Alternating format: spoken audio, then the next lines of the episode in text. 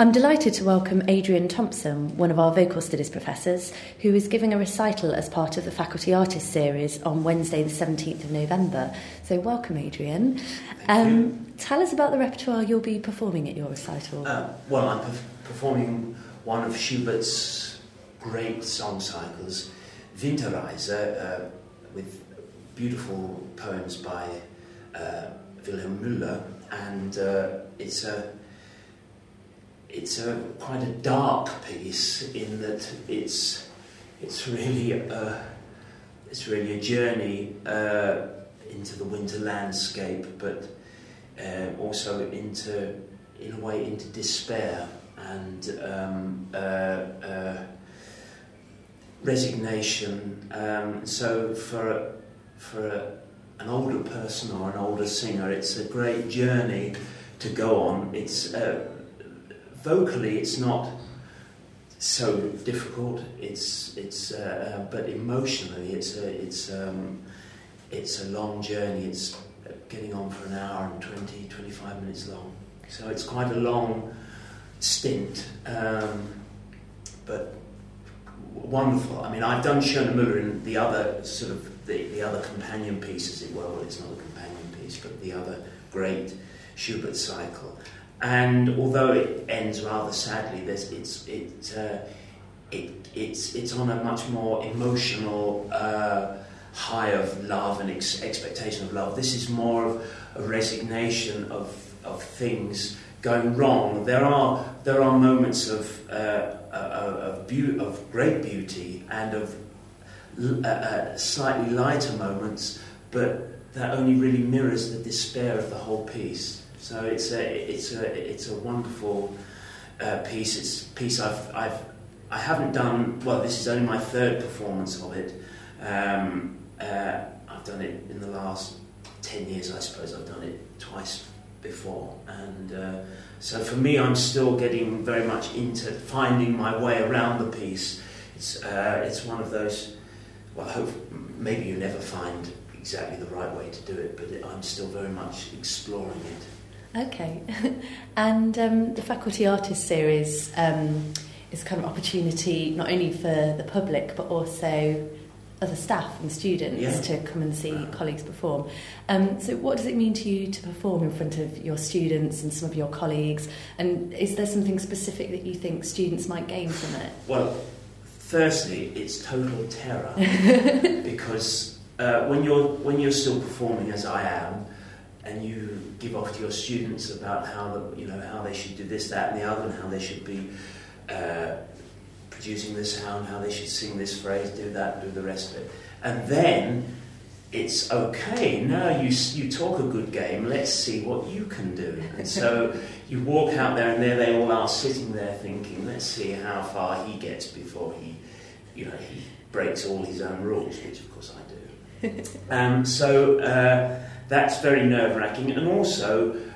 Uh, it is nerve wracking performing in front of people that you know. It's much better to go somewhere where you don't know anybody and somehow you haven't got any of the any of the the baggage that goes with knowing people to, to actually perform in front of them. But the other side of it is that there's a great feeling of warmth. And I know that when I've been to, to other performances of my colleagues or friends performing, there's a great sense of goodwill that you want them to, to, to, to you, you, know, you wish them all well for, for whatever they're doing. So there is that great feeling of support coming from the other side as well as the sort of fear that it engenders. Um, you mentioned that you still perform as well as teach. Um, do you think that's important for professors at Guildhall? No, it's not important that I'm a performer and other people aren't. There, are, there are, I think there are three sorts of people who teach here. Um, there, are, there are people who have never been performers who are fantastic in so many ways. There are people who have been performers and have, especially with singers, because a singer's life is more limited perhaps than, than others, and are now giving back all what they have, uh, all what they have learned and, uh, and, and passing that on. And then there are people like me who are still doing it. And I'm the, the one thing that I would say is, is perhaps uh, uh, good is that I'm still in touch with a what it's like to to work with conductors opera directors, uh, managements, all that sort of stuff. I know how that all works, or at least as far as it concerns me, I know how it all works. Uh, I know i have got my obviously my ear to the ground because I know what's going on, who, who's who's where, who's doing what. So I can help. Sometimes I can help my students, especially those that are on the verge of the profession, by putting in in, in the way of con- conductors that I work with or people that I know, pianists, whatever. I can and, and help them in sometimes into auditions, that sort of thing. So from a practical point of view, that's that's fair enough. But I don't think it. uh, uh, I don't think it's. It's a disadvantage not to have been a performer. Yeah. Um, your career has involved plenty of performances and recordings of contemporary music as well as yeah. more classic repertoire. Yeah. Um, was that a kind of intentional move, and is it something that you encourage your students to explore? Well, it wasn't an intentional move because um, I've uh, I've been all throughout my career. I've been a, a, jack of all trades, and as many would tell you, a master of none. Sure so, so I, I've always gone because my my my whole feeling, because I came from a very working class background, my whole feeling is that this is my job.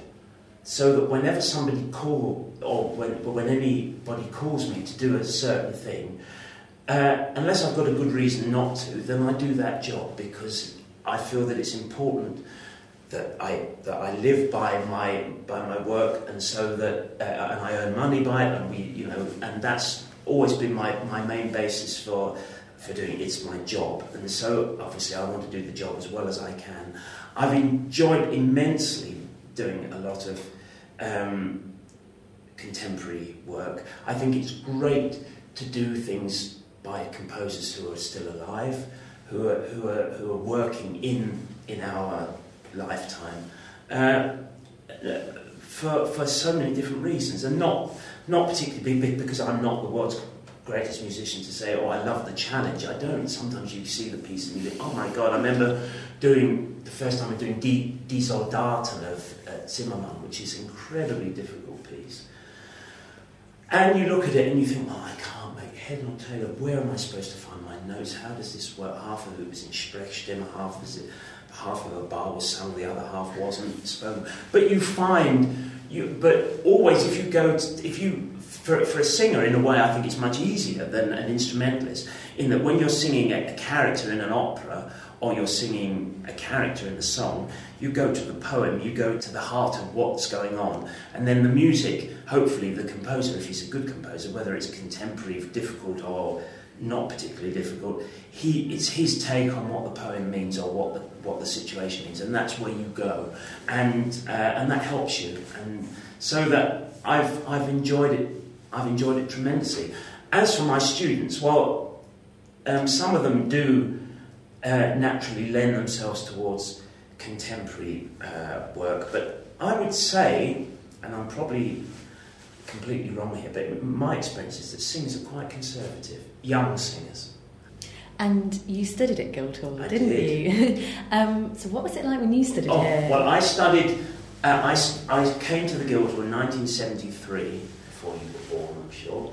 And uh, it, I, it was in the old building in, yeah. in John, John Carpenter Street. Um, and it was fantastic. I mean, I, it was a it was a wonderful atmosphere, but that atmosphere continues in this building. I we moved here. My last term, I did one year on the opera course. It was a different opera course in those days, fairly chaotic sort of thing, but we did some good work. Uh, but we we ended up the last term here while they were still building it, really. Oh wow! And the theatre wasn't complete, or at least they hadn't built a pit for the theatre here then. so we had to re- they had to reopen John Carpenter Street for our final production, which was uh, Britten Midsummer Night's Dream, and we had to go back down there. So you can imagine we were back here for classes, so we spent the whole time walking between uh, John Carpenter Street and here, so we were always late everywhere we went by 10 or 15 minutes, you know, because there wasn't, they hadn't le- left us enough time to get from one place to the next. So we were always constantly in trouble for being late. But it was a, but I think that the, I think that the, the atmosphere at the Guildhall then and the atmosphere of the Guildhall now is fantastic. And Guildhall, I suppose, is is probably um, most renowned for its singing, yeah. certainly on the music side. Yeah. Um, Why do you think that is? Is there something that's special about studying voice here? Well, I think over over the years, you, you only have to look at the, the gold medal winners. There are some names people have never heard of, of course, but there are some very, you know, studied every few years. There's a name that sticks out that really that really made the grade, uh, and uh, and uh, has had from you know from the early 1900s when it began. Um, there's also been um, a one throughout the years a wonderful uh, collection of singing teachers here. I mean, and also heads of department. I think are quite important. We had, I when I first started, there was a, a guy called Fabian Smith who was head of department. Who was great. And then from there, I went through uh, my other connections with Noelle Barker and Johanna and Robin Bowman, now Lily Robertson. So we've had all, we've had a, a continuous line of of, of uh, dedicated um, staff. That's not to say that the other colleges don't. I, I can't tell you why the Guildhall has a better reputation in some ways, although it's not quite like that now. I mean, I think the the, the college and the academy were all very much tightly Yeah. Knit, and so that, that there it's and, and I think that's healthy. I don't think that there should be one school flagged up as the best, but we've but we've got but we've we've we've still got some wonderful. You know, well, not still. We have got some wonderful teachers, some young teachers here as well. Very uh, um, uh, dedicated and, and uh, um, gifted teachers, and we've also got you know going from people like John Evans, who's a, one of our younger staff right the way through to Laura Sarti, who's 85 or 86, who still gives such value. She, oh, Okay, yeah. I mean, she not only did she have a wonderful career in that, which sort of finished in the 1960s or se- or 70s, she spent the rest of her time here dedicated to her students, incredibly dedicated. And so there's that continual continuum thing from from young through to to far more mature. And so that I think that that's and then all the people in between. We've got such a wonderful staff here. So I think that that's that's a that's a very um, important part of it. And and not only just the singing staff, it goes beyond with with with the connections with people like Graham Johnson and Yeah. uh, and the conductors that we have in Colin Davis and all those people who are great um, vocal champions. Those those people help engender the great spirit of the place. Yeah. Well, it's lovely to talk to you, Adrian. Thank you very much. We're looking forward to your faculty artist recital on Wednesday, the seventeenth November at seven thirty. Thank you very much Thank indeed. you. I'm looking forward to it too. Thanks.